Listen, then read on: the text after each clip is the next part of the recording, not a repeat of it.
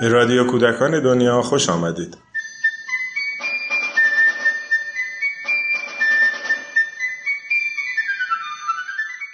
سلام. به گواه بسیاری از کارشناسان سیستم آموزش رسمی کشور ما از نبود تنوع در رویکردهای آموزشی رنج می‌بره.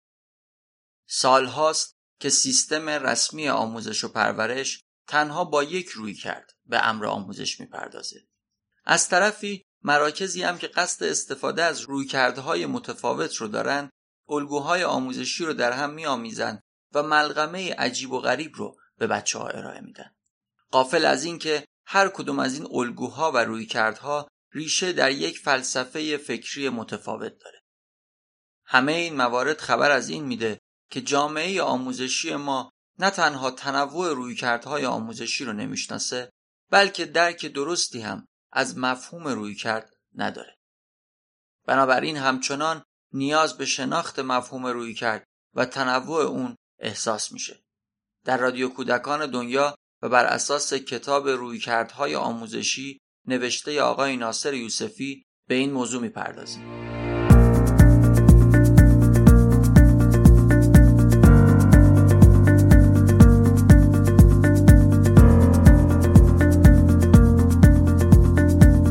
هر قسمت خانم هایده حسینزاده بخشی مربوط به یک رویکرد عمده آموزشی رو با شما در میان می‌ذاره.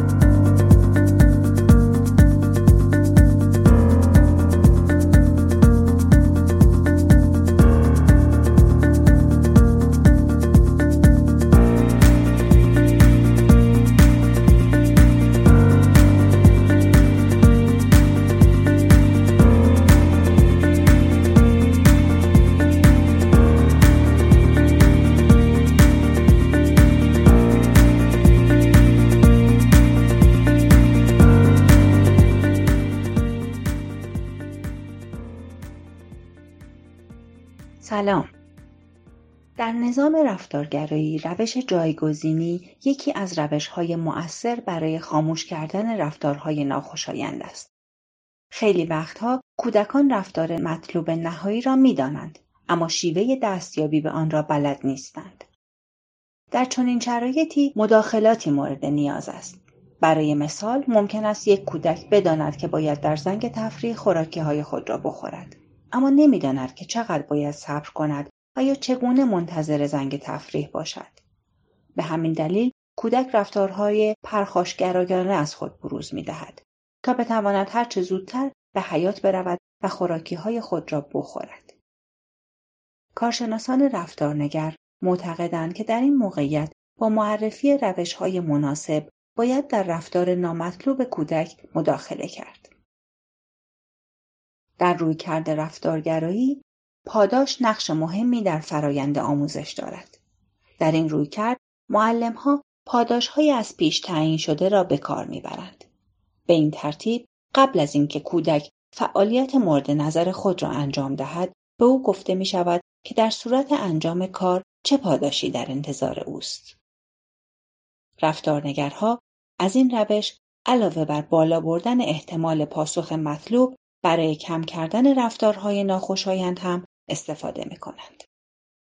آنان معتقدند که این شیوه موجب می شود کودکان از کارهای درخواست شده معلم اجتناب و یا فرار نکنند.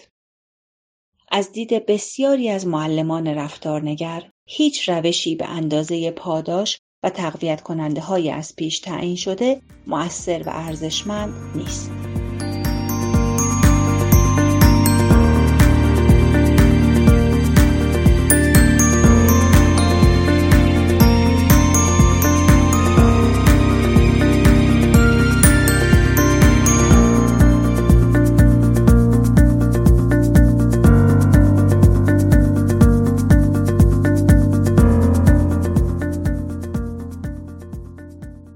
اگرچه در نظامهای رفتارگرایی از پاداش و های مختلف استفاده می شود، اما محدودیت و تنبیه هم کاربرد خاص خود را دارد. در این روی کرد در اکثر موارد به خاموشی جایگزین تنبیه گفته می شود. اما فراهم کردن قید و بند، محدودیت و تنبیه در آخرین مرحله به عنوان یک راه مد نظر قرار می گیرد. تلاش های اسکینر برای علمی کردن روانشناسی و تعلیم و تربیت بسیار مشخص است. دستاوردهای او موجب شد که نظام آموزش و پرورش آمریکا و بسیاری کشورهای دیگر سالهای سال تحت تاثیر دیدگاههایش قرار بگیرند. بنابراین می توان ویژگی های کلی نظام آموزشی مبتنی بر رویکرد رفتارنگر را اینگونه تعریف کرد. برنامه های درسی از پیش تعیین شده است. برنامه های درسی در قالب کتاب های مشخص از طرف کارشناسان این سیستم تعیین می شود و در اختیار مدارس قرار می گیرد. برنامه های درسی به کل کودکان می اندیشد و برنامه های هماهنگ تهیه می کند. تفاوت های فردی جایگاهی ندارند و اصل مهمی در جریان آموزش نیست. به همین ترتیب به تفاوت های فرهنگی، قومی، مذهبی و اجتماعی توجهی نمی شود. معلمین مجریان خوبی برای انتقال مفاهیم و مباحث مطرح شده در کتابها و جزبه های آموزشی هستند. خواسته ها و علایق دانش آموزان تعیین کننده جریان و روند آموزش نیست. برنامه ریزی فقط در حیطه متخصصان این الگوست. معلمین بر اساس امتحانات دانسته های کودکان را ارزیابی می کنند.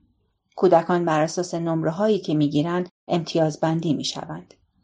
کودکانی که نتوانند نمره مطلوبی در امتحان بگیرند باید آن درس را و یا آن سطح را تکرار کنند. از آنجا که جامعه آموزشی قرار نیست به سطحی از آموزش عمومی و فراگیر دست یابد، محتوای آموزشی برای هر گروه سنی یکسان است. رقابت اصل مهمی در جریان آموزش است و رقابت سازنده بسیار ترغیب می شود. دانش آموزان ناهماهنگ با سیستم با عناوینی چون کمهوش، تنبل، بی استعداد و بی انگیزه از روند آموزش کنار می روند. شاگرد اول شدن امتیاز ویژه‌ای در این سیستم دارد.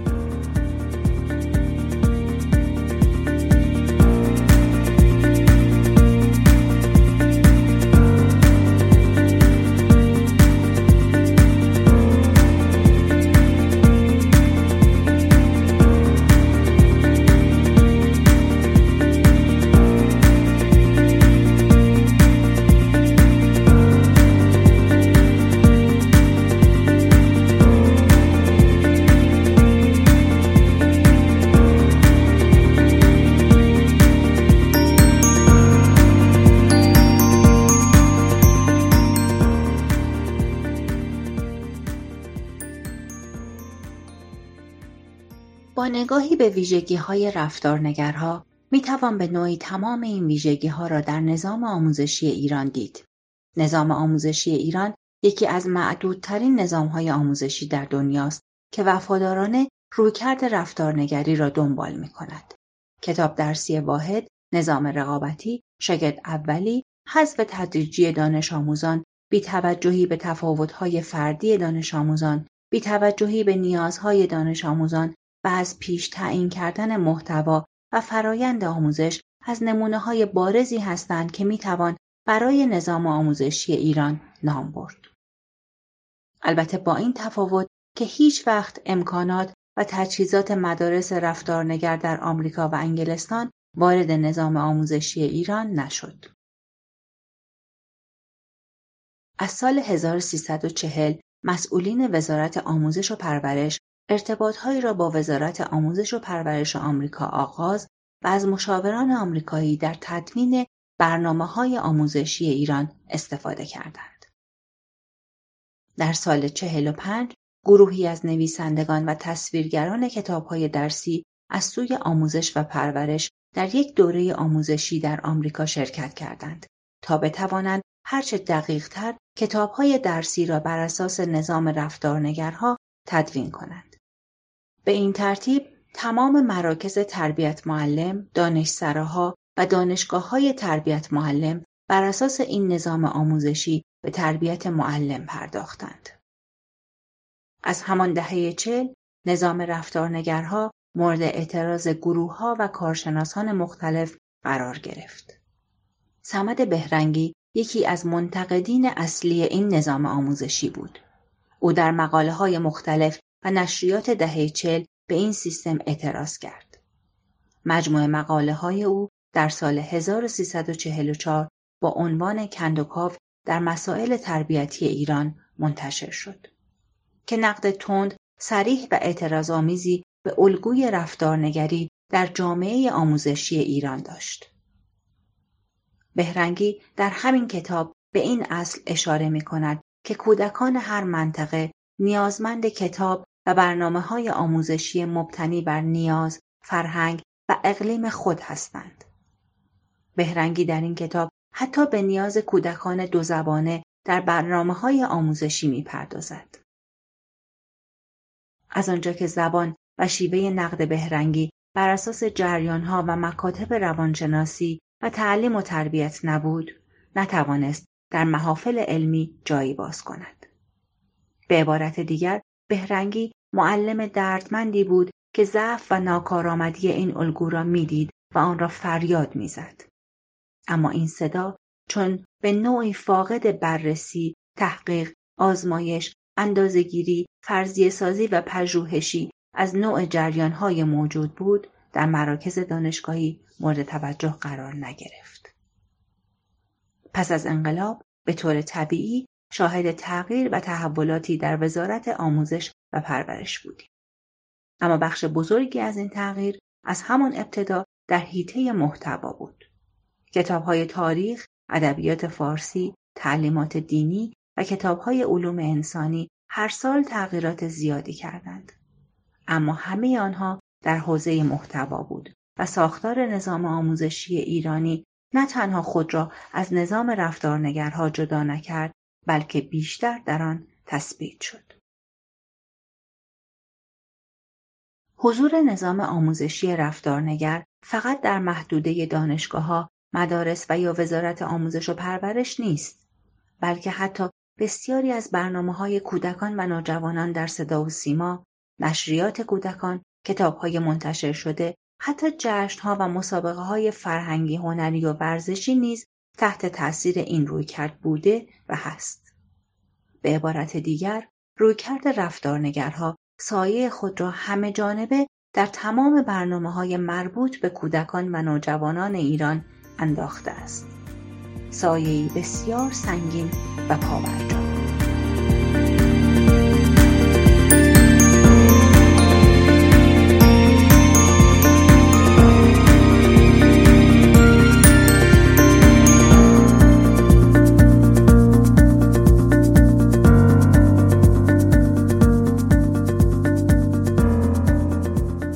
اطلاعات بیشتر می توانید به کتاب رویکردهای آموزشی نوشته آقای ناصر یوسفی مراجعه کنید.